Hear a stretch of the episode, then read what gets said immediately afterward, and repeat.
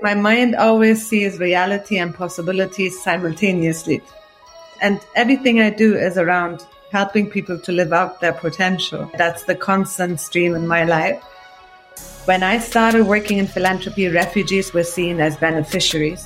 People in camps, mostly black and brown people, receiving handouts from the UN and other larger organizations. And I was thinking, there's so, so much wrong with that. Imagine what is possible if you see people as full individuals, as whole beings in all its facets and the full potential of people and their agency. Self determination is a right that we all deserve to have and execute.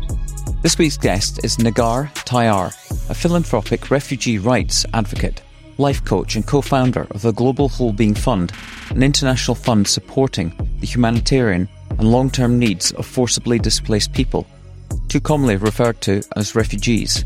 We cover a lot in this episode, from Negar's early memories of growing up in Iran, her parents being civil rights activists, that resulted in them fleeing Iran, moving from country to country and relying on the kindness of strangers before arriving and settling in Germany, and the challenges she and her parents experienced in such an alien culture. Negar discusses in detail the global scale of the refugee crisis and how she became co founder and director of the Global Whole Being Fund. She explains its vision and mission and how it focuses on grassroots ecosystems and how their holistic approach enables more equitable solutions and empowers the displaced to have a voice. Negar is not only a powerful advocate for the rights and well-being of displaced people, but she's also reframing the narrative and mechanisms of how philanthropic grants work and changing the operational control to encourage refugee-led organisations. While our newsfeed may be filled with stories of despondency and desperation, hearing Negar's vision and vitality is a timely antidote and a much needed boost of optimism. So please enjoy. Negar, welcome to the Impossible Network podcast. Thank you, Mark. It's such a pleasure to be with you here on this sunny Friday. And yeah, sunny here as well. So it's Friday. We time to stamp that. I'm sitting in Austin, Texas, and you are sitting where? I am sitting in Oakland, California. Ah, delightful.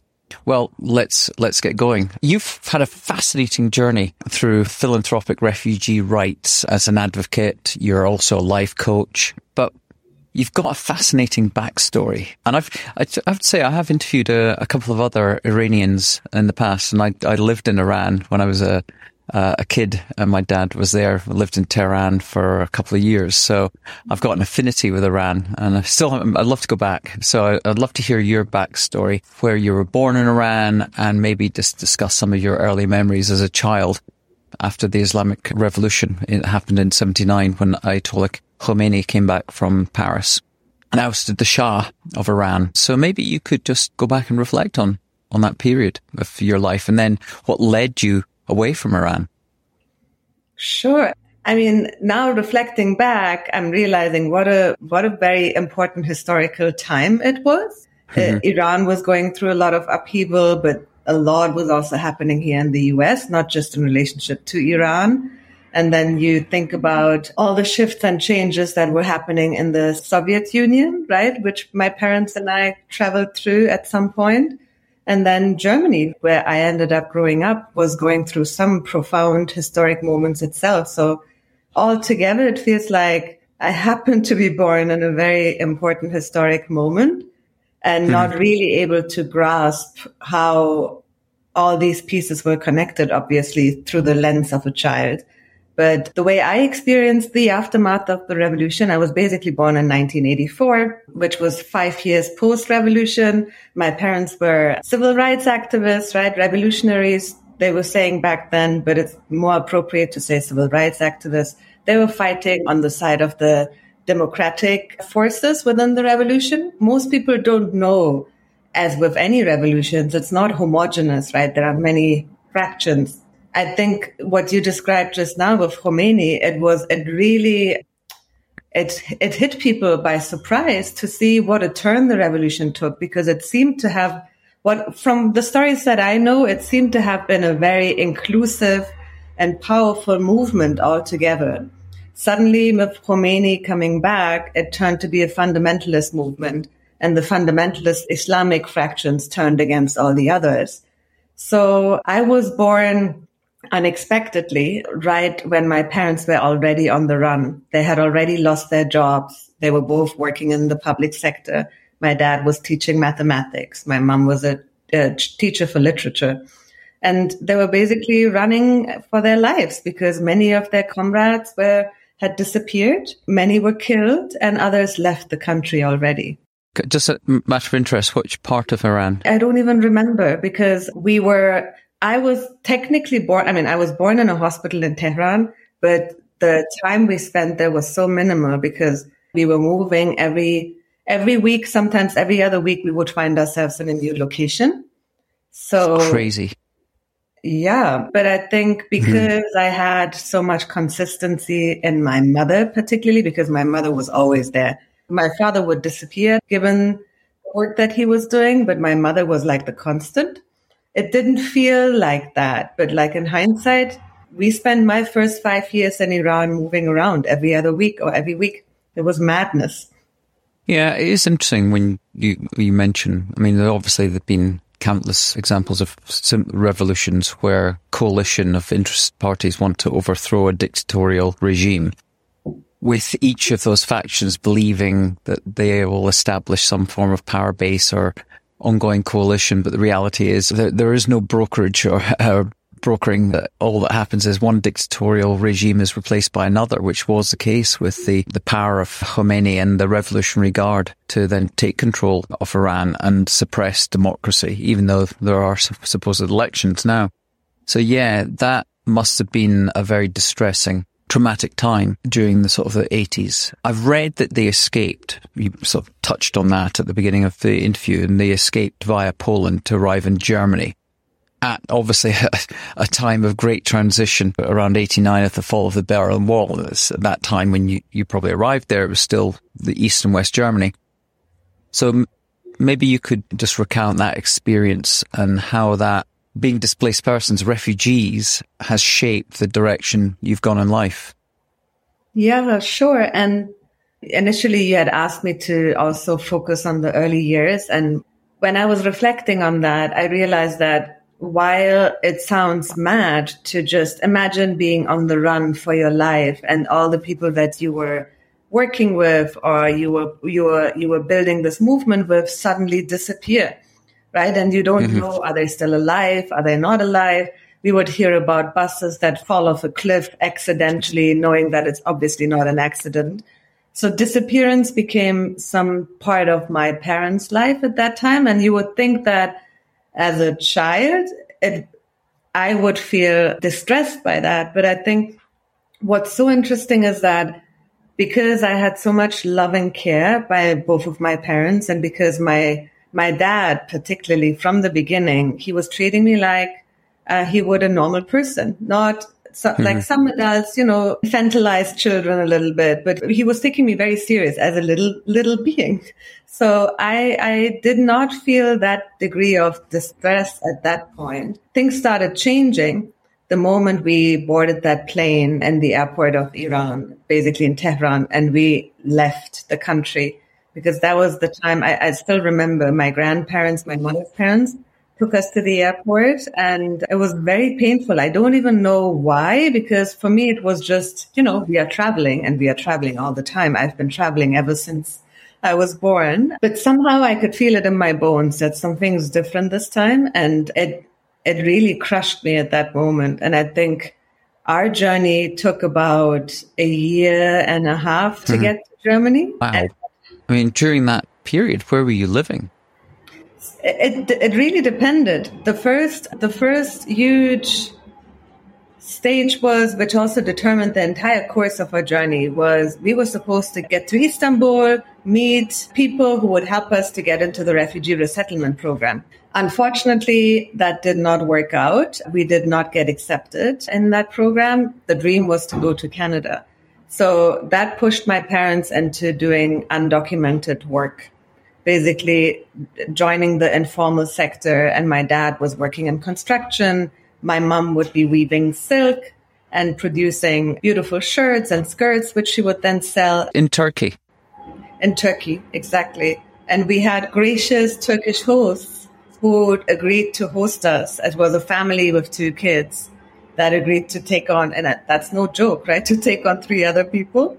Yeah. So that moment, that was like the longest chapter. We spent the most amount in Turkey in that limbo situation, as my parents were obviously saving to then figure out what to do next. And on when we crossed into what was back then the Soviet Union, but already was kind of like all the different states were becoming independent. Back then it was Georgia. We would basically sleep in hiding. In Georgia, we didn't really have any shelter the country was going through so much itself, right? There were long food lines. I still remember, even for locals, to access the most basic, like eggs and bread. I remember there was only eggs and bread. And then we made it to Azerbaijan because we are technically ethnic Azeris. So we are, I am born in Iran, but my ethnicity is Azeri. So we speak Azerbaijani.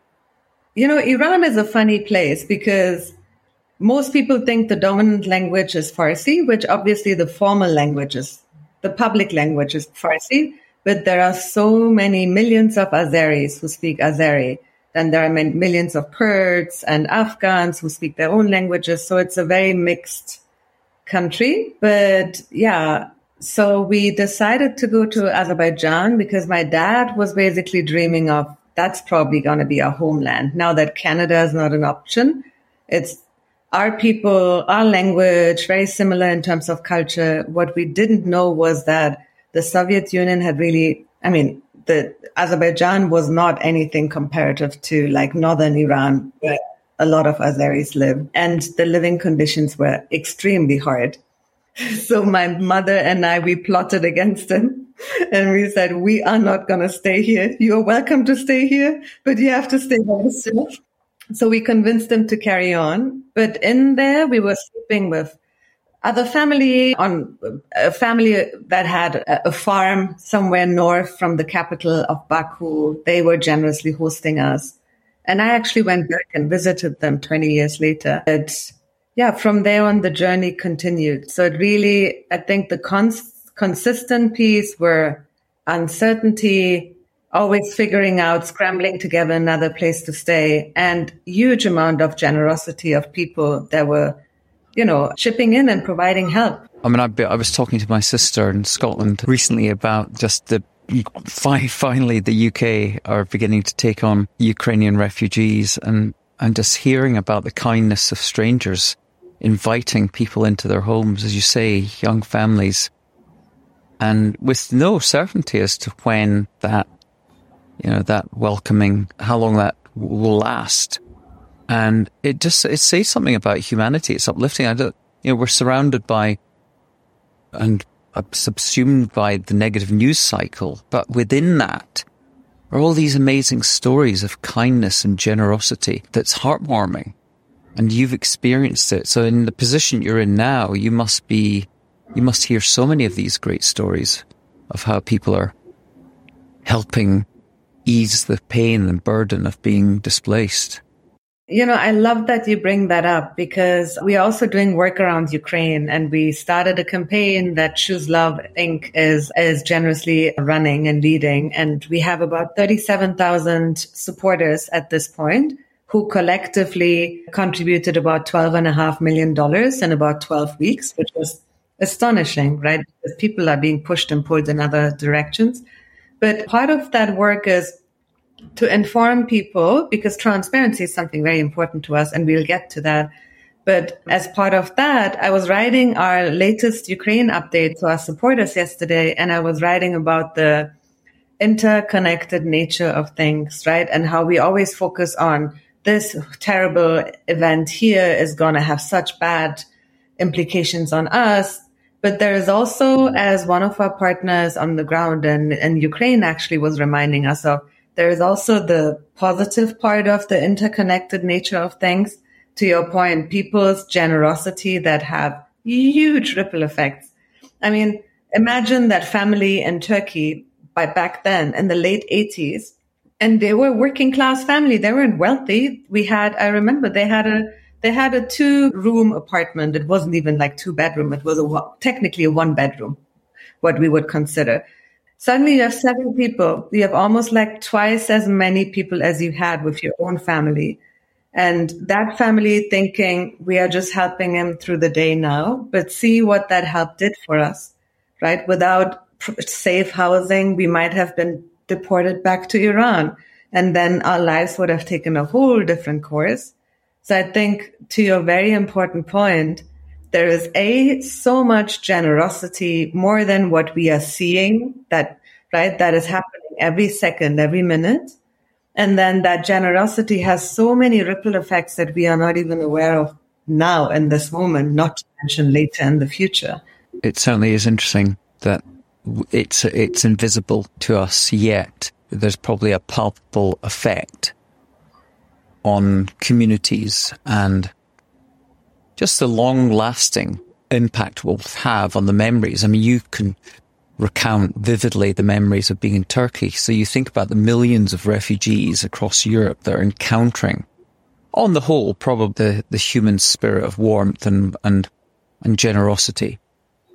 And that will live with children for generations to come and will be recounted around dinner tables and fires or wherever about and and it builds a, an interconnectedness that, uh, albeit we're going through this fractious time, I think we have to look and see and be and trust in the, the, the there will be positives that come out of this. One hundred percent. I mean, I can count so many incidents of like so many these like short daily interactions where you know someone really just was generous in that moment and was kind to you, right? I can recount so many moments like that. And I think we undervalue those little things, right? I, I forgot who it was, but someone was writing about the, the beauty of the small things right at the end those actually are so important and that's what we recollect. So i'm glad that you brought that up and i think I think oftentimes what I struggle with here and, and having moved to the US about six years ago is this notion of like, it's the individual that cracks something, right? It's the individual that has, that is like uh, being overemphasized and like, you know, you t- change your life overnight by doing these five things, right? But our lives are being changed by so many people, right? And sometimes yeah. through random acts of kindness. Mm-hmm. Well, talking of random acts of kindness, you ended up in Germany after all these, the, the generosity of strangers. Can you then maybe just talk about how that, that radical change affected you? I think also maybe just talk about how I went to, I didn't have a life like you. I mean, obviously I talked about Iran, but I went to many schools and change for me was just norm. Every two years, meeting new friends, living in a new place, the upheaval, leaving friends behind. I'd love you to reflect on not just that impact of arriving in Germany to a new language, new people, and new schools, new home, but also how that period of upheaval has armed you or has empowered you to deal with the world we live in today, which is a world of ambiguity and uncertainty. Yeah, I I love that you're asking about the early years in, in, in, in Germany because I think just recently I realized that the people always think like, oh God, things in Iran must have been awful, right? And we just talked about it. I didn't experience it to be that awful because I had loving parents with me and we had always community. My dad was always in a way. My mom is more introverted. My dad was more the extrovert he would always gather people around him. He would always have like a full house, even if we don't have much to share in terms of bread and butter. But I think arriving in Germany really shook me. Mark, it was just seeing how those larger than life people who were my parents, right, suddenly became so tiny. So I think the arrival in Germany was really the hardest part, right? Because up to that point, I had seen my parents in their full self.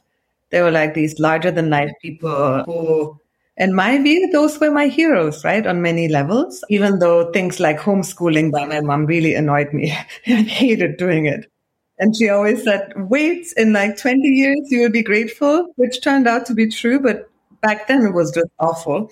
But I think arriving in Germany and seeing how they were just reduced to that label of strangers, right? Of like, oh, they are here to exploit our system or these, the, these, in the US, we say aliens, right? Which is like, why are we even using that word alien and that we are talking about human beings?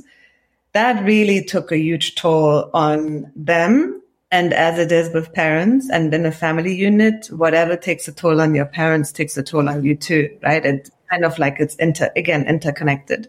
So the early years were really, really difficult. I just felt my parents are broken suddenly. And those people that I was looking up to before suddenly were so small and suddenly they were looking up to me because I picked up German so much faster than they did. And I was finding myself in these situations, which others in my situation have said the same, where you suddenly are navigating the family, right? By being the person who talks as a little as a little one in interviews at the doctor's appointment right? And like in the post office and situations like that. And you're like uh-uh i want them to talk. I'm not supposed to be the one who is leading this. So that took a toll on us as a family right? And i think Germany at that time, given what it was going through as a divided country that was trying to figure out what is our one identity and there was already weirdness around the Easterners and the Westerners, right? Just us as like Iranian looking Middle Easterners being put in the middle, that just felt a little out of place. But there is, I mean, I went to Germany way before the Berlin Wall came down, and there were a, a very large percentage of the population are Turkish there. So, in a way, you probably blended into a, large degree. I'm glad you're mentioning that because I was like, can I get, do we get to speak about that a little bit? I think quite challenging because I love that you bring it up because it's something that's actually where my work on migration started, right? It was around the exhibition, an exhibition that was interdisciplinary focusing on migration. And in that exhibit, we were basically grappling with Germany's history after the Second World War. And what happened was due to labor shortage, right? Because many soldiers had died and people were affected by the war and there were, mind you, so many big cities were shattered, right? Completely leveled. So Germans, as pragmatic as they are, are like, we need labor. Let's get people to come. So you had a lot of Turks along with Greeks and Vietnamese and Italians and others come as guest workers, right? But the idea was never for them to stay. There was a very clear notion of, yeah, it was very transactional. And from a German standpoint, you would think, oh yeah, it's practical, but humans are not practical, right? So the idea was that people would come, right, do their thing. And Germans would say, but do you benefit too, right? Because you get paid more than you would at home. You get work that you would otherwise not get. You can send the money back home, all win-win, except that people then brought their families or they fell in love with Germans or others. So people basically started rooting themselves and Germans never intended for them to root themselves in the country. Yeah, I didn't know that. It's interesting when, when you think about the, the same parallel pra- in pragmatism in 2015 when Merkel opened the, the borders to a million Syrians. A lot of people went, well, she's just being pragmatic because if you look at the future projections on birth rate to Germany to maintain its economic growth, it needs a younger generation to come in and inviting these Syrians or wherever they come from is a pragmatic way to bolster and to maintain their economic power. You know, I sit here in Texas and hear all the, the stories about the border crisis, but the reality of the countries like the US and it's all about integration of many cultures that bring multi diverse, multi ethnic communities together to live cheek by jowl, side by side, street by street, that build the vibrancy in, of economies like the US and like Germany is today, um, and, um, and Britain as well, a multi ethnic economy. You know, although there's still nationalism, we can't recognize that the planet is built on migration that's been going on for generations and will always go on. That we, we seem to put up these barriers to it and, and apply these labels to people who are migrants and refugees and call them aliens. It's crazy that we haven't learned.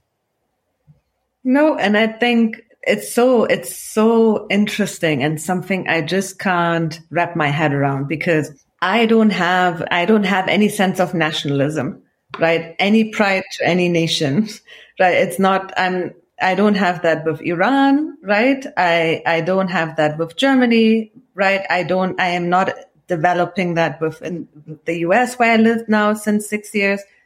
And I think what's interesting for me is that even those who are technically not owning the land or, and are not technically from this land, then turn around and determine who belongs here and who doesn't, right? Just eradicating the maybe not so long ago pres- past, right? In the history. I think that's something I can't really grasp because to, to your point around Texas, right? When Texans now, Texas natives now say who belongs and who should seek sanctuary and not, you would want to say, you know, not long ago, this wasn't Texas.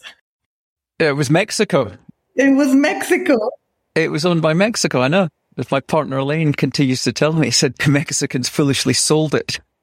Yeah, and even now, when your heating doesn't work, some of your higher officials, you know, run over to Mexico. so I mean, I mean, like and the same is like with even with some of our peers, right? My parents' peers, people from Iran and other countries who fled to Germany. I sometimes like, I stopped following some of them on Facebook because some of them would say, the country is already full. We can't accept more people. And you're like, not so long ago, you were in that same waiting line, right? So what happened between now and then? so I think one of our biggest issues in this whole migration discourse is who determines that who belongs and who doesn't. And the other piece is that we are always like, we are, uh, we are, uh, it's almost as if we are wired to think in scarcity, right? As if there is not enough. And if other people come, we are going to have even less. When to your point, it's actually quite the opposite. Angela Merkel, for the first time, she did something I was actually like, oh God, now I, bow to you, right? Because I had my own problematic relationship with the with her party, but and their stance on immigration. But she was doing, to your point, it wasn't that from night from one night to the other she became a better person. She was just thinking practically as the leader of the country, what is best for my country, and this is what is best for my country. And if it would have been executed well, we would have seen a whole different situation. But I think we ended up doing what happened back then with the guest workers. This notion of like, oh, people are just coming to stay a little bit and then they're going to go back home. You're like, no, it's not. I mean, home is not what it was yesterday, maybe, or 10 years ago. The notion of home also shifts. And sadly, right, even in the context of Syrians, we forget to talk about Syria a lot because Ukraine is getting so much attention. We also don't talk about Afghanistan home is not safe right? Syria is still not safe and we are deporting Syrians back to Syria and Afghans are not being evacuated even though they're fearing for their lives right now. So it's, it's a very weird mix of things and that come together. Even this notion of who determines what is safe, right? Like sometimes what, what really startles me is that when those countries that were deporting Syrians back to Syria would never suggest their own citizens to travel to Syria because the embassy usually says we don't advise you to go there. So what makes it safe for those that actually have are going to be persecuted as opposed to tourists, right? It's it's all a little complicated. Mm. Well, before we get into the specifics of what you're doing in that domain, can you maybe just, just give a little bit background on those early years? Yeah, I, I would say the hardest part was really the landing in Germany and the reckoning with, oh my God, this is what life is going to be like. It felt it's all like 50 shades of gray, right? It's just like this very alien culture, pretty hostile environment. And this is another immigration weird thing.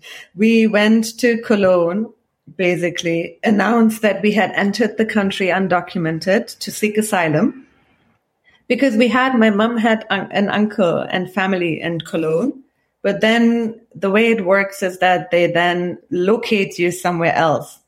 So basically they separate you from your family that is actually living in the country and could help you. And we were sent to the outskirts of Cologne, about an hour and a half away from the city itself, which comes with its own complications because these are mostly rural suburban areas that are tend, I mean, normally more homogenous, right? And then in, in the sense of demographics and most don't appreciate having 50 nationalities pushed together in like one building, right? So that's what happened. And I, what I recall from those days and weeks was it was, it was really awful. Was basically always waiting.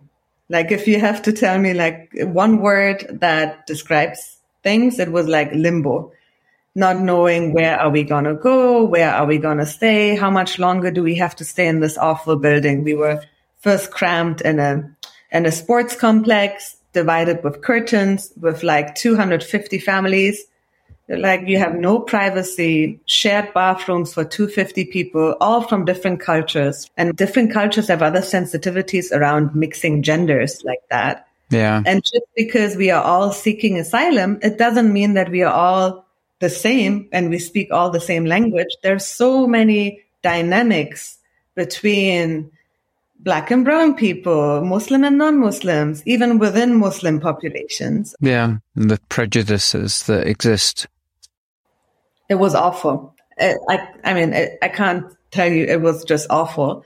And I think it took a long time till we were able to have our own private apartment. And that was like the beginning of our asylum process. And then, yeah. Just even things like as a child, just the, the the impact that must have on your mental well-being. Leaving aside just the, the, the realities of being in a, in a place of so many people and just from a food standpoint, it couldn't have been fantastic being taken from everything you've been used to, to be given food for a center of a couple of hundred people. That must have been very, very challenging. And difficult for your parents to witness and educated people who probably wanted to do good for you and look after you. It must been challenging for them to main, maintain the resilience through that. I think it, uh, honestly, I think it broke them. I, I really, really think those early days and weeks were really terrible for them. And mind you, they had gone through like some other terrible things. My dad escaped prison in Iran, right? Which is not a joke. But um, those days were really hard. And I think oftentimes people think, and I was joking in preparation of for today, I was like chatting with a friend of mine. She's an Afghan refugee and lives very close by and someone I really look up to a lot. And we were saying how funny it is that people always say, Oh, you're happy. You're in Germany. And in her case, it was the US. Actually, it's not such a happy place altogether you know, what we left is rich cultures, families, a huge community, like support systems to then be isolated in the middle of nowhere, not speaking the language. And to your point, the food not tasting like anything. I think it's not always what people make it out to be. And the, the landing is determines so much of like how you build a connection to a place. You, you know that also been traveling a lot and moving around a lot. How you arrive somewhere really is important and how you are being received. So those days were tough, but I think they also shaped who I am now and what I do now. And so much of what I do now is focused on helping others to have a softer landing, give, giving others the support that we did not have, knowing that what toll it takes on people, on parents and on kids when parents have to scramble that together in a place that they don't really know and understand and be, are able to navigate. And mind you, you do all that without even knowing, is this going to be home now? Will you be able to stay here or not? That arc of the journey from leaving Iran and, and witnessing all the things that you, you know, it's built, it's created as a, compa- you probably are a more compassionate person than you would have been if you just stayed in Iran. And certainly more empathetic to the needs of refugees today. When you look back on, on your childhood, I mean, we, do you look back on that time with happy memories? Or do you think you do? I mean, is it fair to say, did you have a happy childhood, even though you went through these traumas? This is, I think, one of the most profound insights I had as a, as a, as the course of us having this conversation, which was this realization that if you would have asked me that question earlier, I would have said, no, my childhood was awful. I did not really have a childhood, right? I was, I grew up way too early, as they say. But then I think, in thinking about this question, um, I think all these years of working on myself and therapy and work with the trauma and other kinds of ways and all the support that I have had, I Talk about the generosity of strangers, but also generosity of your own community and your chosen family, since I lost my own family for most part, um, I would say yes. I actually had a very, very, very good childhood. And I think it's because realizing that the answer is yes, because of the graciousness and the personalities of my parents, right? They always, always made me feel loved throughout all these upheavals. Love was always a constant. And I realized that's what you actually need, right? The outside circumstances were different and they were not how I would have wanted it to be for any child. Um, but love was always a constant in our house. Kindness was always something that my parents practiced every day. And the last piece I think is what also made it a happy childhood was I was always seen by my parents. And that's something I realized in the course of, you know, doing all this work makes me think of my mother always shouting at me, You're here to be seen but not heard. So yeah, I suspect they heard you as well as seeing you. Oh, always. My mom would even say, I mean, stop her. You you are doing too much because my dad was always very enabling, but like, no, she has she has to have her own opinion, her own voice. I want to hear what she thinks. So it's funny, I used to ask guests question, did you grow up in an environment of scarcity or abundance? And what I started to see was a pattern that those who had gone through, even lived in some upbringings and non-traditional family upbringings, you know, living without mothers and fathers and with through grandparents in poverty in small rooms with other kids in them and, you know, struggling with food security. They grew up because they were loved and they were cared for. There was an abundance of love and support. The memories are of happy childhoods.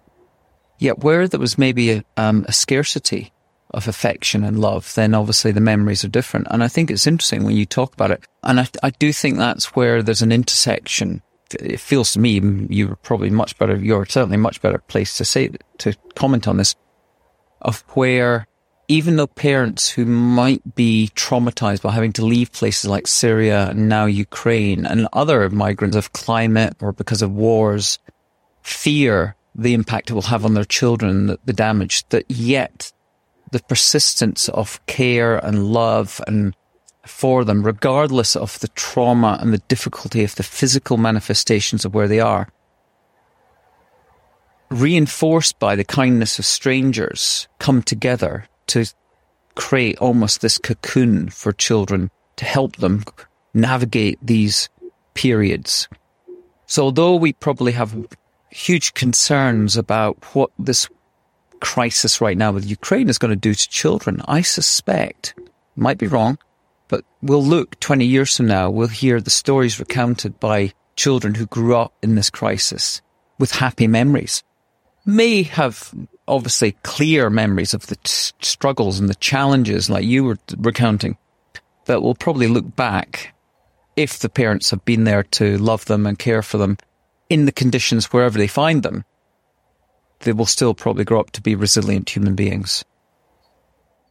Yeah, I think what you say about scarcity and abundance and the multi-dimensionality of it, right? It not just being the material world, right? But also the emotional. It's hugely important, really. And I think that's been one of the biggest realizations for me and something only through my work with one organization that we supported. It's a, it's an organization that responded to the Syrian war and they do, they do mental health provided by refugees for refugees. It's a really beautiful model. And I think when the founder, there is also a great TED talk. If for those who want to listen to it, we could add the link.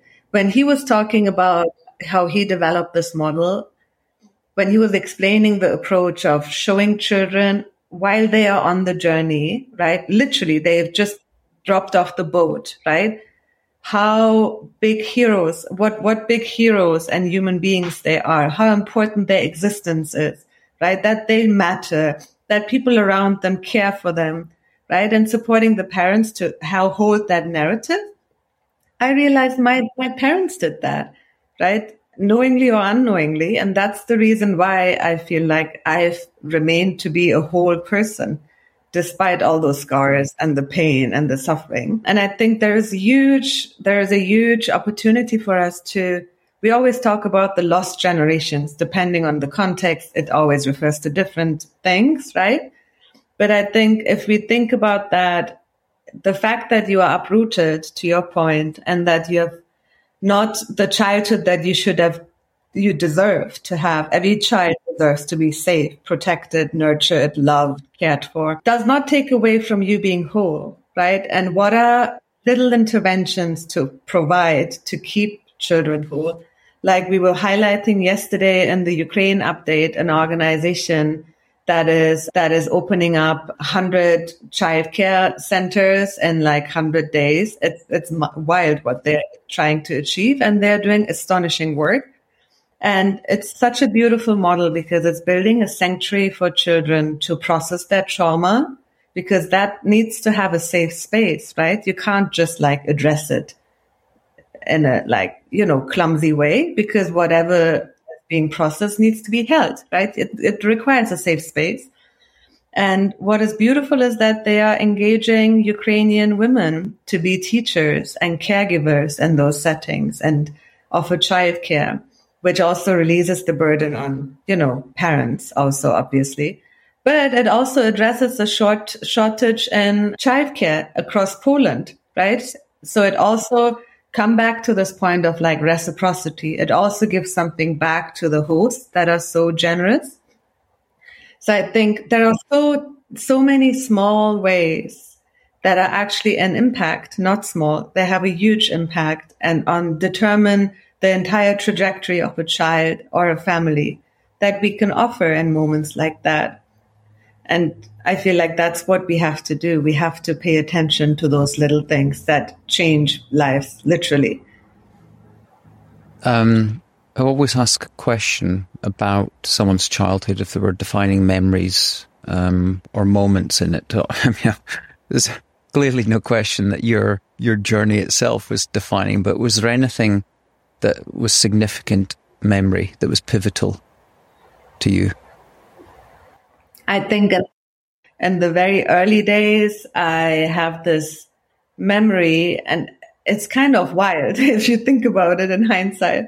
I have this memory of my, and I even have a picture that I wasn't able to find. I would have loved to show it to you of my dad and I picking seashells at the Caspian Sea at the ocean and we are like we are walking around and like trying to figure out what's the most beautiful seashell and dipping our toes into the water on a sunny day. And i think that was such a profoundly important memory for me because it almost feels like a normal childhood memory. It even now brings tears back to my eyes. And i think the other memory that really i mean that memory i would think is bringing back those or, or uh, emphasizes the importance of caring, seeing each other, spending time with each other, the importance of being in nature with each other, right? That sense of belonging and community and love that I still carry today. And I think the other,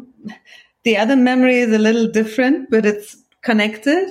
I remember being called out by a math teacher. I think it was in like eighth grade or something.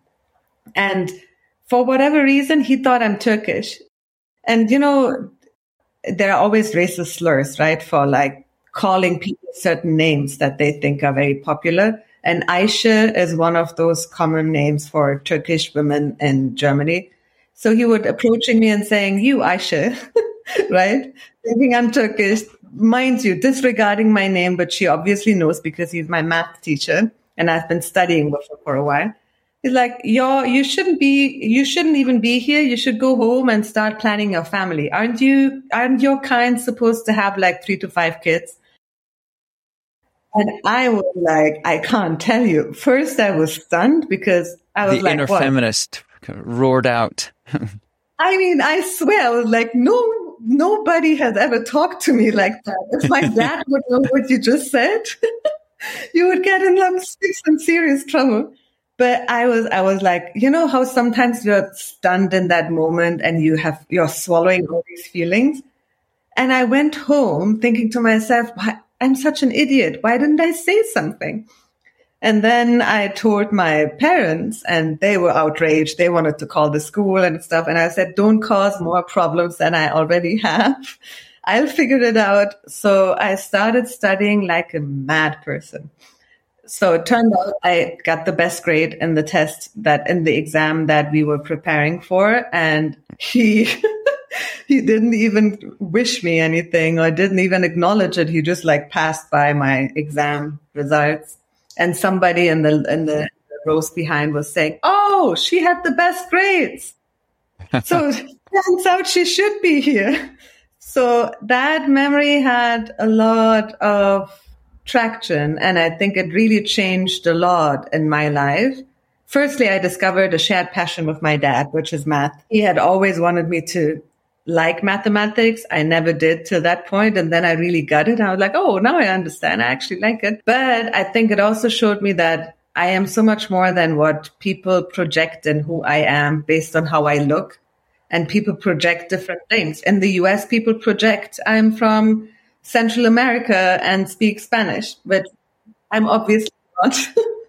right? So I think realizing that others stigma and you can say racist ideas or you can say projections, right? If you want to be nicer, don't have to limit myself, right? And I can be who I want to be and I can claim my space. But it also taught me that, see, the German friend next to me, she didn't have to prove herself and why she is in that classroom. So it also it also helped me understand why my parents were so painful sometimes. You know, they would always like, you have to do more. It's like the immigrant piece, right? Many immigrants say the same. It's like, oh, B plus is not good enough. It has to be an A. You're like, it's the same. You're like, no, it's not the same. It's a B. An A is an A. So this understanding of for us is we have to do twice as much because we are not entitled to be here. Right. So bringing it back to the sense of belonging, I think that experience was very profound for me. Mm, just look at the US with doctors and lawyers that, from um, usually either Indians are, are, very much driven. I've interviewed quite a few people that their focus is, and clearly it has a benefit. So um, there's going to be a lot of hardworking Ukrainian children over the next couple of couple of generations. Yeah, I, I think you are absolutely right. It, it, it has an advantage. And I think, I, I mean, as a coach now, I can tell, see, they were seeing potential in you and they were like cultivating that potential. As a child, you're like, can I just be a child too? I know. Like, just give me a night off. There is a, it's almost like it's always, same coin has two sides. There is the shadow side and then there is the strength. But honestly, I would not be here if it weren't for them. Right. And them pushing and seeing potential in me and times where I wasn't able to made had a huge impact on me. Absolutely. I mean, look what I'm doing. I'm basically being like an Iranian immigrant parent to my clients in the coaching space, being their pain in the butt now. I heard you wrote um, that book uh, that became a movie called "Not Without My Daughter Made Your Life Hell." Uh, not um, it, as a teenager made your life hell. What, what, I'm intrigued. Um, your life is, was hell. Why was that movie? What what what impact did it have? Oh, the movie. Oh God. You know, it's I have to look up when it was actually published. I, I, swear it was probably just published when we got to Germany. So it was being shown in cinemas and so it is one of those. I mean, by now we know it's not surprising to hear that a lot of propaganda is being packed in pop culture, movies, music, right? The Nazis showed how effective that can be. But that movie was basically just slandering like Iranian culture and Iranian man, portraying Iranian men as being abusive. And this was like a, a biracial relationship. Iran, uh, an American woman yeah. married an Iranian husband. They had a child, went to Iran, things went sour. It was awful because people would like random people ask in Germany, everybody asked you firstly where you could have the thickest local Kölsch accent like I have. People make a lot of fun of it, but people would still ask, Oh, so where are you from? And you would say Germany and they'd, where are you really from? And they wouldn't let go till you finally say something. And the moment you say Iran, it's like, Oh my God, is your father like that guy too? Do you get beaten? Does your mom get beaten? Is it so bad? I'm so sorry. You have, you must be living in such a hell at home and your family. So it, it really, and it wasn't an incident of just five people. I swear it was at least 50 times I've been hearing, oh my God, I saw that movie. I know it all. And you're like, no, you don't. the prejudice that is generated from media. Yeah.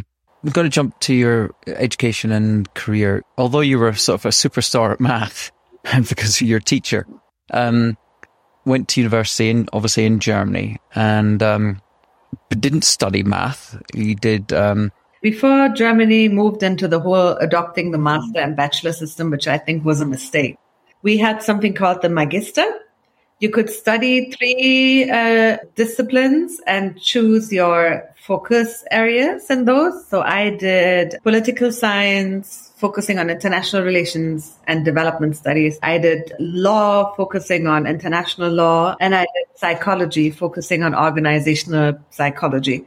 At that time, obviously, there was something in you that was you were beginning to think about the direction you were going to go. You founded something called the Middle East Society. Um, I've read was an interdisciplinary forum to reflect upon the, the cultural and political changes in, in the Middle East. Um, and I suppose it was maybe the beginning of that sort of philanthropic, service based um, career that you went on to build. What, what because a lot of people just go to university, go through, have a bit of a good time, pass, come out, and then just go on to start a career. What was it that at those at early stage tr- triggered you to do that? I even forgot that. you know that. I even forgot about the Middle East Society. I think I think it came out of the realization that maybe every region says that about itself, but I think there's something distinct about the Middle East and how little it's understood outside of the region. And now being in the US, I realize Europeans actually are a little closer. Americans don't know anything about the Middle East, right? And it brings up anxiety and concerns in ways that are very difficult to understand because it's not that it's so different than other regions. It's very distinct, right? But so that drive came also from you know, Iran is being counted as part of the Arab world, but Iran is not an Arab country. Farsi is not Arabic, even mm-hmm. if it looks for outsiders, the script looks yeah. the same. It's well, I've tried to tell like, that Persian is very different to Arab. I mean, yeah, culturally, linguistically, uh-huh. historically, very socially, mm-hmm. right? Very different and distinct. And I think realizing how little people know, there was this appetite with peers in university to say let's let's focus on the Middle East. Let's bring different different of us together, talking about it and engaging others and mainstreaming it and helping others understand the region better. And for me, it also came from a place of like I chose those, as you say, people study what they feel like. I knew I can't just choose what I want to learn more about. I have to choose who I want to become now because it's going to be important, right? And at that point, my dad had already passed. We lost him for can- to cancer at, at the age of 40. And I also knew that I have to support my mom. So I chose to study those three things because I wanted to join the foreign service. I was thinking about, I'm going to be a diplomat. It fits my my my temperament i don't really feel belonging in germany. I'm trying to get out of the country. I'm the only thing that keeps me there kept me there was my mother. Otherwise i would have studied abroad but i didn't want to leave her all by herself after my dad had passed and i'm a single child. So i chose those disciplines because it made sense for what is then to come except that this charismatic and very nerdy teacher, Dr. Holz, he was like one of those old school visionaries of like a united Europe because he was born during the war and he knew what a divided Europe looks like. So he was very active in the European Parliament and in many different different steering committees and working groups and like getting Europe to where it ended up becoming, which mm-hmm. many people, by the way, take completely for granted. They do, yeah. Mm-hmm. And the Brits don't see the value in it. Some well, of them. let's say a, a 50.5 per 51% of them don't. I mean, that by itself is crazy. It's probably changed now, but anyway, yeah. Let's not go down that. Yeah, I, I mean, I would not have thought this would happen, but I, I ended up taking a class. He was teaching on democracy, human rights and Latin America, of all places. I always felt a strong connection to the region for whatever reason. I didn't know. Uh, and that course turned my life upside down. I realized what I actually want to do is not diplomacy, but it's to work in international development. And what does international development mean? It means working in countries that are, don't have very established democracies or economies and supporting them to be more equitable, just, and improve livelihoods for marginalized communities. It felt like it's just aligned with all the values that my parents injected in me. So you set up something called the Global Whole Being Fund. Was that your first iteration of saying, right, I'm going to do something about this myself rather than just working? Oh, no, that was kind of like the second stage of life. Mm-hmm. The first stage was to what I basically ended up doing is I ended up working with the German government, but not on a diplomatic career track, on the international development track. And I worked and lived in more than seven countries working on issues partly related to displacement and refugees, but mostly around how do you rebuild trust in countries that have faced genocide, like Cambodia or Armenia? Mm-hmm. How do you rebuild just systems like the Supreme Court system in Azerbaijan? Mm-hmm. How do you invest in local government structures that serve all people inclusively and equitably, like in the country of Georgia? And then soon enough, I realized this approach doesn't really suit my values you know, there's something about proximity to an issue and history that is really important. I know the country where we are both based in doesn't really value history that much. I feel like often growing up in Germany, history is a lot. I mean, means a lot. So I've started feeling more and more uncomfortable helicoptering in different countries, offering solutions that I've heard learned about in other countries, not having a consistent presence somewhere because the system is designed in a way where you have one position for three years and then you move to another country and all that. And I became more and more interested in what is actually already, what exists already right? Deep listening. What is there in place? What do people say that they actually need? And what are elites saying that they need, right? And I was realizing I'm actually now part of this elite class presenting solutions that are not really deriving from the people. And it goes against my values. So I left the international development space um, and came to the US where I met the two co-founders of the Global Whole Being Fund. Both are incredible philanthropists who wish to be anonymous, um, if possible. And together we founded the Global Whole Being Fund. And it was really this notion of beyond it being focused on refugees and the well-being and the rights of and other people on the move, mm-hmm. how can we uplift and empower those that are in proximity to the issue, right, as opposed to those that are talking on behalf of them or solutions to them? In terms of a timestamp, what what year was that you set that up? We set this up. Uh, now feels like an eternity ago, Mark. It was in late 2015. Yeah. So during that period, that, that was right at the heart of the, the crisis with Syria. And now we've got the Ukrainian crisis, which is now, is now superseded the Syrian uh, refugee crisis and the, the migration from, you know, countries like Afghanistan, Bangladesh, wherever that you've seen people coming to Europe and, um, and from South-Saharan uh, Africa.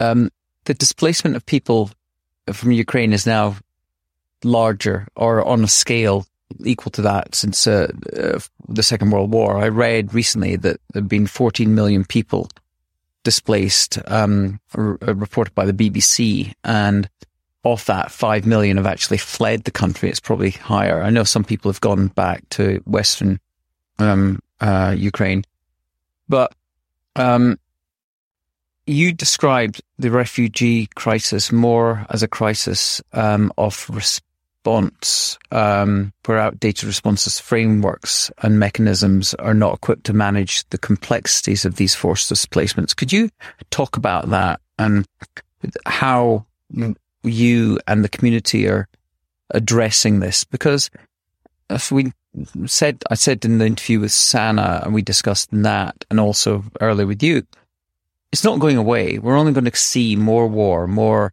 climate crises. So something has to be done about this as a, a systemic issue. You're clear, you've clearly defined it. So maybe you could just uh, explain what you're doing to address that and the challenges that you face. Yeah, sure. And I think really for those who haven't listened to your conversation with Sana, I highly, highly recommend doing that. Sana is someone, she's like a chosen sister. She's someone I really, really respect and someone who has who's adding a lot of value into the space and we work very closely together. Yeah i, I think my i think it, it comes back to this question of the narrative around the terrible movie the propaganda movie on iran mm-hmm. right? How we portray something matters. We know that unarguably right? By now we know the importance of narrative and communications on every issue that we encounter. And I think how we frame things is so important. And back to the question that you had asked earlier around when was the Global Whole Being Fund founded? We founded it, as you said, in response to the Syrian war and this uprootedness of millions of people, not just Syrians, Afghans, Kuwaitis, uh, Yemenis, Somalis, Congolese, right? A whole, probably more than 50 nationalities together, if not even more if you count Central America uh and Latin yeah. America.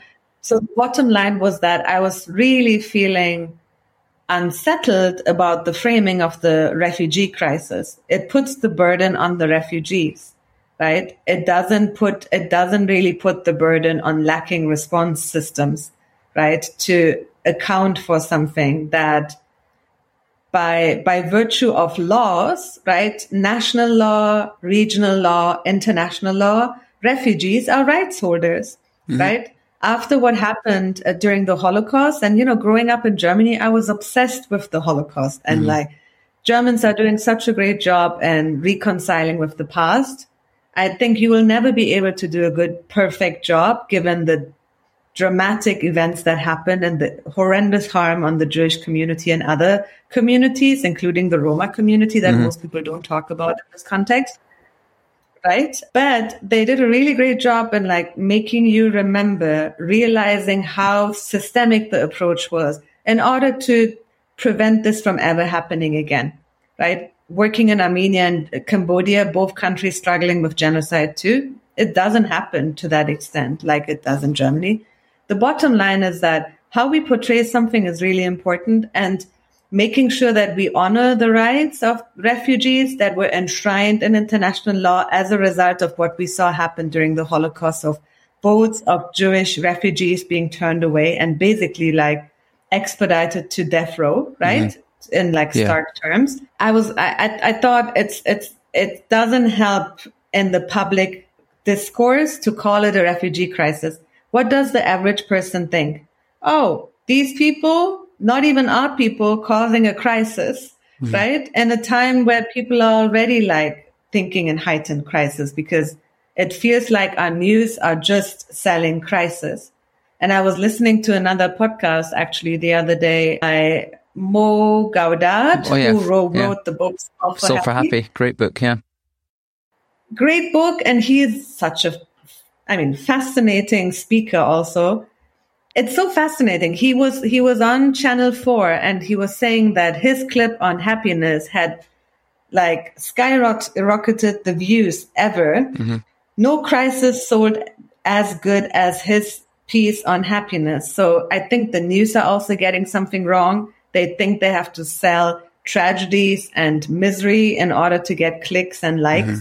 But it turns out people are actually starving for positivity to yeah. the point we talked about earlier, right?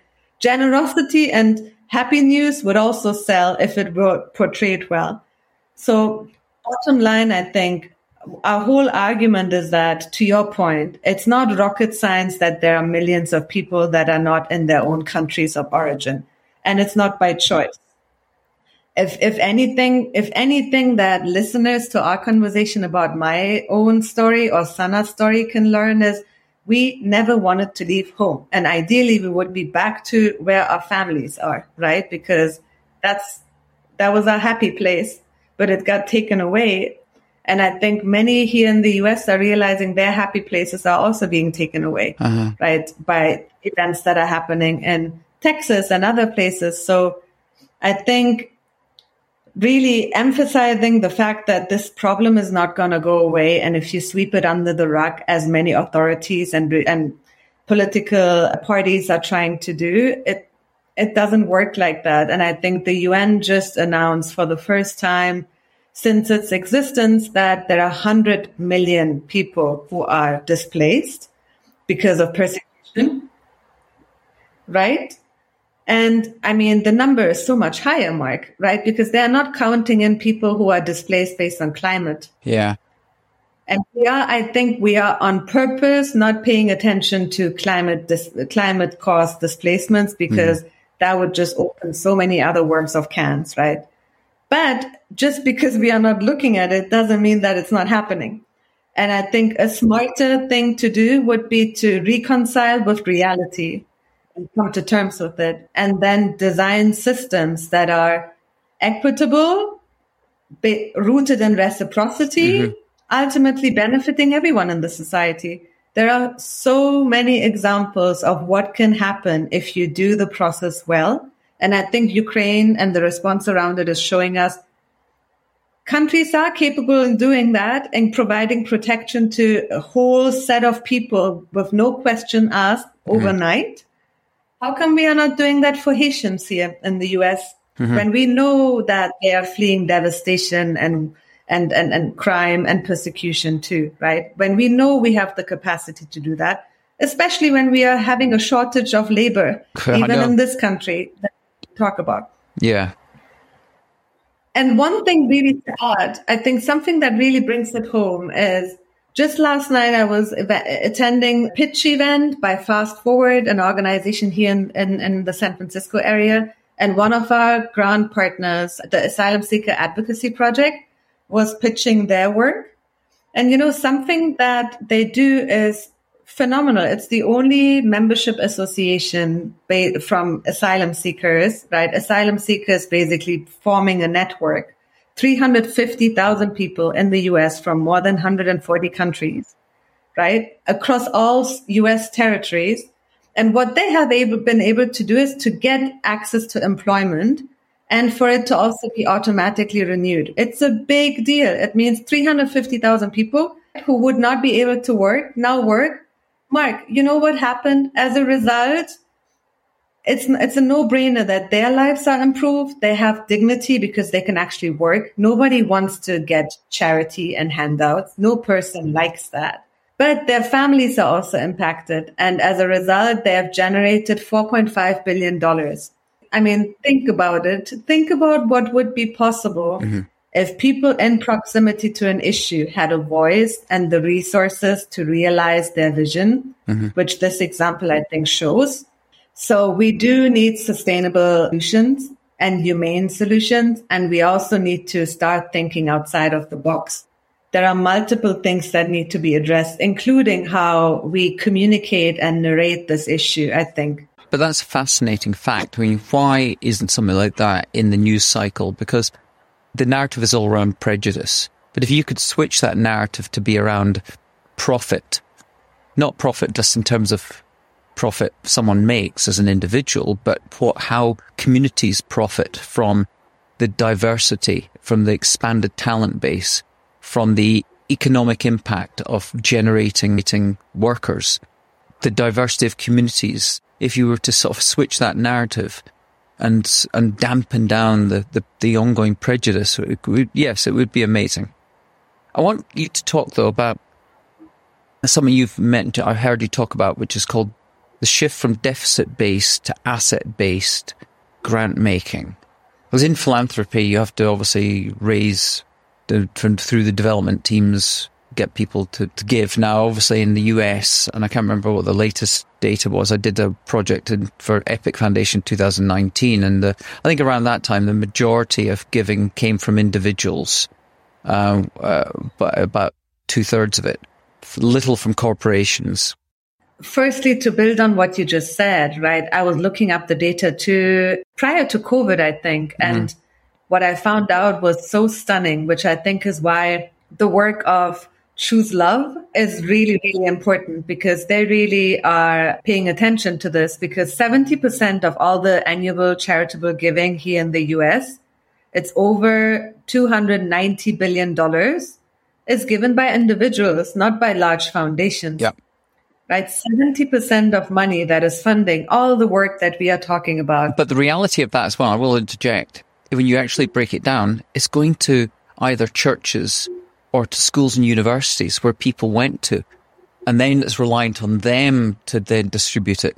Absolutely. There is a lot of mm. caveat mm. to add to it, but it does show that it's again, I mean, it's what got me to where I am, right? This understanding of my parents that people are powerful, right? If there is one thing that I learned from them, it's that always acknowledge and own and use your power in the utmost and the most responsible way. So I think it shows us that we don't have to wait for a mirac- miraculous event to happen, but we can actually direct a lot of that. To your point, yes, a lot of it is still in traditional ways going to your alumni association or funding a school in your own district or whatever county but a lot of it is also going to very important and pivotal work like the one that I was describing, describing from the Asylum Seeker Advocacy Project, for instance. Just one example. So I think I, I was writing about the asset based as opposed to the deficit based framing because when I entered philanthropy as a newcomer six or seven years ago, I was stunned by the fact of you have so much flexibility. Oh, I mean, quote unquote, flexibility means different things to different people. Some entities are more flexible than others. I recognize that. But still, at the end of the day, it's not like what I used to work in, like a bilateral organization, like the German Development Corporation or the British Development Agency, DFID, where it's a mandate by the government. You work in a very rigid framework and very little is really possible to move or change within that framework mm-hmm. for many reasons, including accountability to taxpayers and other issues, political agendas, right? Bottom line is we have a sector that technically is very flexible and that for most parts is fairly unregulated, right? Who holds which foundation accountable for what they do? Yeah. Can we complain to a major foundation and say, why are you not focusing on the climate crisis, even mm-hmm. though that's something that's important? We can't. their boards determine what to do and there are laws, right, that are working around that. Mm-hmm. But I was stunned by the fact that I, in my mind and, and the way how my mind is wired is I see life and two screens in parallel. I think my, my coach just like brought that home, that image very clearly. One image that I see is what is happening just now, right? I see you there, myself situated here, you in Texas, me in California. The other screen that I see is what is possible. My mind always sees reality and possibilities simultaneously. And it's a blessing and a burden. It's a burden because ideally I would be fully present all the time. And it's a blessing because I always see potential and everything I do is around helping people to live out their potential. That's the constant stream in my life. But I was entering philanthropy thinking, why are we not fulfilling our full potential? Why is it that each entity is doing its own thing? There is collaboration happening. But we could do so much more if we were to be transparent with one another and share information, align our work, pool resources together. And the deficit and asset based thinking came up in this space, particularly because when I started working in philanthropy, refugees were seen as beneficiaries. People in camps, mostly black and brown people, somewhere in Africa or Central America or parts of Asia, like Bangladesh, for instance, right? Receiving handouts from the UN and other larger organizations. And I was thinking, there's so, so much wrong with that. And I think Sana probably has been also highlighting a lot of that too. That's something that we both share, this observation of imagine what is possible if you see people as full individuals, as whole beings that's why we named it the Global Whole Being Fund, because we started with the premise of wanting to see the whole being in all its facets and the full potential of people and their agency. Self determination is a right that we all deserve to have and execute. And I feel like oftentimes in these more charitable frameworks or in these development frameworks, it's very top down those with resources determine what's important and then funding is getting to an intermediary organization, usually a large entity that then determines what is needed. So little at the end, tiny fraction, as MacKenzie Scott just wrote in her blog post recently, a tiny fraction of the funding goes to organizations in proximity of the issue and people who are living these realities. And why is that? Right. So the point of that framing was to say, if we have an asset based framework, we enter the equation with an understanding that there is a lot for us to discover. Let's not make assumptions immediately about what people need. Mm-hmm. And if we have a brilliant idea, maybe we do a little reality check and say, that idea might be brilliant, but someone else may have thought about it already. Does, does that make sense? Yeah, it does. When you're talking, it made me think also, and maybe you've already got this in the works, but I think it was, I was in London in 2019 doing some interviews when I started the podcast and I met a guy who'd set up a philanthropic initiative to help homeless people set up businesses and it was called Change Please. And it's really spread. It's, I think it's coming to the US. Basically just to take people with talent and fund them to do their startup ideas. So I suppose going back to this prejudice of, of people who are displaced or refugees as being talentless and yet they're educated often better than maybe a lot of people in the countries they're going to. Huge amounts of talent, untapped. And if you were to have something called the Whole Being Fund, not just a fund to help them in terms of where they're situated, but think about it as also almost a, an investment fund, as a VC funded. Think about if you could actually raise a fund to actually support the initiatives about ideas that exist within these communities of people who have been displaced, economic impact could be massive. So you could take it to the next level and say, actually, we're here not just to actually integrate people and to help them, you know, build new lives in these communities, but to actually fund the, the, the business ideas because the entrepreneurial nature of them. And I mean, there's so many stories of, of people that certainly when I think about the, um, entrepreneurial spirit of the um, Asians that came to Britain in the 1970s during the Ugandan crisis when Idi Amin sent all the Asians from had come from India and Pakistan and Bangladesh to Britain, they've gone on to create huge economic impact through the businesses that they set up. So just think about what that could, what could happen now in the US from people coming north from south of the border and what could happen in Europe from people coming from Ukraine. Oh my God. I mean, like I get goosebumps when you even say that. I mean, mm. quite honestly, right. And you, your observation is so sharp. Look at even the Global Whole-Being Fund. Without the investment of the two philanthropists who really gave me a leap of faith because we didn't know each other. We hadn't worked together. I was a stranger showing up in a random dinner and they decided to trust in what I was saying mm-hmm. and building on the experience that I had, personal and professional. And six years into it, they invested in me and in the fund and we have leveraged another probably 80 to 90 million dollars on top of what they have put into it, right? Wow. It's huge.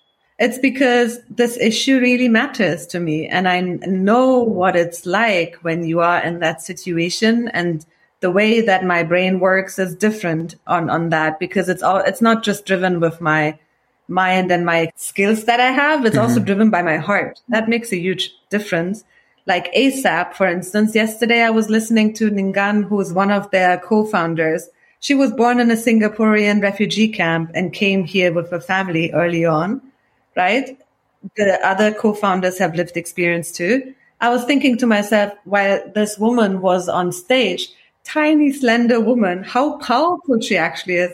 350,000 people and their families have access to work rights because of them and the work that they have been able to enable. Incredible. Imagine we could have a world in which we have all sanas that exist in this moment have the resources and the platform that Sana and I have earned uh, worked mm-hmm. for over the last year so hard. And it's not just that, it's also privilege.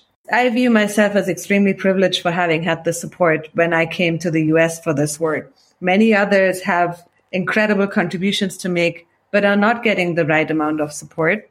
So I think I love how you think. Mm-hmm. I would love for uh, uh, one philanthropist to really think about how could we lead to a transformative impact on an issue that really determines so many other issues, so many democracies and the struggle that we have been seeing. And Bre- Brexit was also mostly fueled by xenophobia. I know. So if we don't create sustainable systems that show people that this is possible, and actually we have to do it because the reality is more people are going to move and flee. Yeah.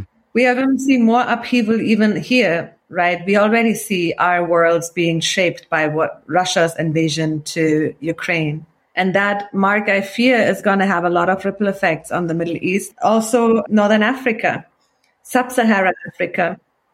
Even before the issue of the risk to global food security through the um, lack of exports of grain, we were going to be facing huge migration crisis over the next 50 years from sub-Saharan Africa. We might as well just accept we are going to see the next round of displaced people hitting the shores of Europe because they're not going south, they're going to be going north. So something needs to be done. So philanthropists need to change their attitudes. So, so I think it's amazing what you're doing to reframe the narrative, to change people's perceptions, to re-educate, to change the systems and create alternative mechanisms. Um, because it's going to be, it's going to be needed going forward. Thank you for saying that. I think if there's really some one thing listeners can take away from this is mm-hmm. to, on every issue you work on, to really pay attention to who is making the decisions, where is money really going to, who is falling through the cracks and why, mm. right? And already with the little investments that we have seen on refugee leadership, so much is shifting already. Now imagine that being a meaningful investment. UN agencies have billions of dollars in their budgets and their work is also important. They do critical work, but they're not ev- the answer for everything. Mm-hmm. Imagine you would invest in a movement of refugee led organizations that would then become too big to be ignored by traditional and better resourced entities like UN agencies. We would see a much more equitable process and we would, as a result, see much more much better results on, on the ground. Mm-hmm. People being in better shape as they are now. Right now, it's awful, Mark. I mean, the hardest part in this work sometimes is, again, those two screens, what I see and what is possible. I have only in this role have seen thousands of people living in limbo with their life being put on pause, not knowing what they are going to do and not having any opportunity to invest and their skills and resources in something. And I think if you think about what Viktor Frankl said, who was a Holocaust survivor who really changed my thinking drastically. If someone who is in a concentration camp can find meaning and purpose, and we all can. And it also shows that all of us have a desire to that, to do that. Sometimes people argue and say, but that is a nice thing to have. I say no, that's a that's a matter of survival, right? It is the thing to have. So why is it that we don't offer that to other people? Why is it that we are re- wasting probably billions of dollars worth in talent at this moment because we don't provide people dignified and just smart pathways to reestablish their lives because they are not going to go back home. Mm-hmm. As soon as we reckon with that fact, yeah, the better it is going to be for all of us because no one should be living in a camp situation, living on handouts. That's for many years. Mm-hmm. Imagine some people do that for 30 years, if not longer. Yeah. It's well, I mean, that going, I went to Jordan years ago to stay with a friend and a man, and you can just look there and see the the impact of the, the still existence of essentially uh, refugee camps or where people have been placed, and uh, you know, that's today in modern day Jordan. And yet you still have these unseen, hidden bigotry and, and, and prejudice against people who are perceived to be still refugees decades on. So we can't create a, a replication of that in, in, in modern day Europe with Ukrainians and Syrians. Something has to be done. I love that one one short short little thing. I love that you brought in Amman because I just got back from Amman where I met Sana and many other peers in philanthropy and organizations. I mean, refugee led organizations, and we had the first kind refugee leadership organization and funder meeting. Mm-hmm. And the result is a beautiful collective that is committed to advance the rights and the well-being of refugees in the Middle East and Northern Africa region. And I think there are so many smart and gifted and resource people that start to care about this issue. And we have to all start working more closely together. And I'm really excited about this collective. That's amazing. You send me the details and I'll put that in the show notes. Um, what principles do you stand by? Integrity and I would say equity. Those are the most important. Integrity is very important because the reason why I left the development sector back then, a lot has happened since then in the last 10 years. I felt like it's out of alignment with the values that I hold. And I know what it, mm-hmm. I, I don't know. Have you ever done work where you feel like, mm, doesn't sit really well? It feels bad, right? Waking up in the morning and dragging yourself to work like that. Yeah. Doesn't feel like good and meaningful use of the little time that we have on this earth. One person reminded me we have in total about 40,000 weeks if we end up becoming 80 years old. That mm kind of like let that sink in, right? So integrity is important. I want to spend the precious time that I have here. Thanks to my parents, I am actually here. Equity is important also because you know, my parents commit, I mean, dedicated their lives for that, right? They were in privileged positions themselves, but they were fighting for an equitable future where every person has the right for self determination and to live a dignified life. So I feel like mm-hmm. unless all of us are freed and can pursue self-determination, none of us is going to be free. So equity shows up a lot and how I negotiate my own uh, working situations, making sure colleagues have the same amount of support as I have, making sure that we don't leave any communities behind. You know, we started supporting LGBTQ plus communities because we realized inclusive approaches don't mean that they the support trickles down to everyone. We have to make an effort, right? Same with indigenous and black led organizations. So yeah. Okay, that's a good answer. Um, you've obviously had to make some very hard choices in your life, but which ones that were tough turned out to be the right decisions? Leaving my mum I mean, leaving my mom in Germany was really difficult for me. I felt a huge amount of responsibility to be there with her for her because I'm her only immediate family member.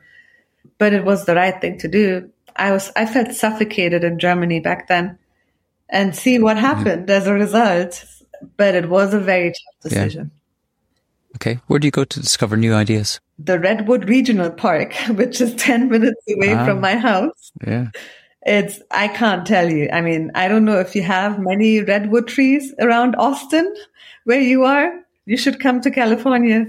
Yeah, I lived in San Francisco for a year. It's, it's wonderful to be there. I mean, it's something about the majestic presence of those trees, right? And again, it reminds you of how you are powerful and yet you are very little in the larger scheme of things. So negotiating those two things is always interesting. Mm-hmm. You're, um, doing obviously massively important work. If you could create, uh, do something, have a dinner party and invite four people from history or from today, even today, it could be anyone that you could band together to help create a better future, who would those people be? Who I would have are, I would have the chain smoker and brilliant thinker Hannah Arendt. She was the first philosopher okay. I really dived into after, um, you know, I grew up with my parents really sharing Karl Marx and Friedrich Engels' work because it mm. influenced them a lot on equity issues. So it would be definitely Hannah Arendt. I would invite MacKenzie Scott because I think I have such profound respect and admiration for what she has done. I mean, she has been supporting so many vital communities and issues across the border and has made a huge impact as a result of that in those communities. Mm-hmm. She's someone I haven't met, but I really look up to. I would invite Greta Thunberg because I feel like she has mm-hmm. really the voice built, of youth, right? She has built such an mm-hmm. important mm-hmm. movement and she's reminding us that what this all is about, it's the future for the next generation. And I would add the Dalai Lama, you know, because I feel like why not? Yeah. From I haven't met his Holiness, but from what people are saying, it's like there's laughter guaranteed, coupled with enormous mm. wisdom and grounding. Um, a question no one asks you, but you wish they would. That's a really hard one. I think a question that we all should be asking each other more, and it comes back to what we talked about is who helped you to be here? Right? We're always talking about where are you from? Who are you? What do you do? Pitch yourself, all that. And I feel so much of that is about you, you, you. But let's face it, none of us would be here without all those that supported us to be here. I'd love to find ways to in- bring them into the space when that we take up. So it would be, I would love people to ask, you know, who helped to, for you to be here, right? Thanks to whom are you here? Who are you most grateful for? I think that's something I'd, I'd love to talk about more. Honestly, Mark, I wouldn't be able to say, sustain this work with like a positive spirit because without so many people that are holding me every mm-hmm. day. Well, the reason I ask, ask that question is for any future podcaster that interviews you, they should do the research and they have to listen to this and they'll hear that question and they'll ask you that. I would love that. I would absolutely love that because I would love to bring them into the room, you know, because they are so present for me. Um, who's made you reevaluate yourself? Oh, the list is long. mm. The list is very, very long. The key person, though, that comes to mind is my friend Lata Mani. She's a very, very, very, very gifted uh, scholar, author, filmmaker, artist. And she, in fact, just published a book through Duke University. I would highly recommend if we can add the link to latamani.com, uh, her website, which is like a treasure chest. It is just stunning because, I mean, again, coming back to people who you feel hold you, see you fully, how you are now, hold your potential. But for them, you're already good enough, right? They always remind you that you are good enough just now, which is something, you know, as we talked, my parents, that part they didn't do that well with for obvious reasons now. But I think she always really grounds me and she calls me out in a safe way. And she always humbles me. And she made me reassess how I was working and which paradigm I was working at. You know, so much of my past is about survival. So much of my work is about survival. And it was interesting because I was hustling, right? For when you start a fund, it's no joke. It's very intense work and it becomes like your child of your labor of love, right? It's like your child. Mm. Um, and I think realizing that what took to get it started is not what it's going to take to sustain it, which is a huge issue I think a lot of us are facing. How do you shift between stages? Right. And my very dear friend, he's like a brother to me, Kabir Bavikatte, also helped shape that thinking of you got to shift gears, right? You can't run on mm-hmm. the highest gear all the time. I think it was her who really challenged me and my assumptions that if I don't run on the same run on the run in the same way, everything's going to fall apart. But to find confidence that it takes sophistication and it takes a, there is a whole range in which you can operate depending on situation. It's very nuanced, contextual, situation dependent. And that's huge wisdom that I gathered thanks to Lata's gracious support and friendship. Okay. I'll put that in the show notes. Uh, impossible question. So you've taken on what many people would see as an impossible sort of task. Um, what would your advice be to someone that's maybe about to graduate, that's younger, that's got the same goal uh, that might seem impossible and has been told, forget it, that's just not going to happen? I think it's really get good mentors because as a coach, I always say the answers are all within yourself, right? Which is true. But to unlock that wisdom, you need support, right? So I think get find yourself two, three, start with one really, really good mentors and cultivate a good relationship to them. And choose your mentors wisely. Choose people that you look up to, not just because of the ranks that they have achieved, but because of the people that they are and the way they are holding themselves in life. That makes a huge difference. Okay. Um, final, final questions. You're out with your uh, Global Whole Being Fund uh, for a night in Oakland. Karaoke song has to be sung. What would it be? Oh, you don't want me to sing, honestly. That's all fun of karaoke. If it has to be a song, I don't know. I keep thinking about I Will Survive, but I should definitely not sing that song because the notes are way too high for what my voice is capable of doing. But I would choose I Will Survive. I love that song. Okay. All right. It's a good one. Um, a recent series or a film that people should watch that they might not have seen? The Book of Boba Fett. The one that's on Disney Plus. Yeah. Oh, I love it. I got into the whole Star Wars thing and learned that Star Trek and Star Wars are different things. I did not know that.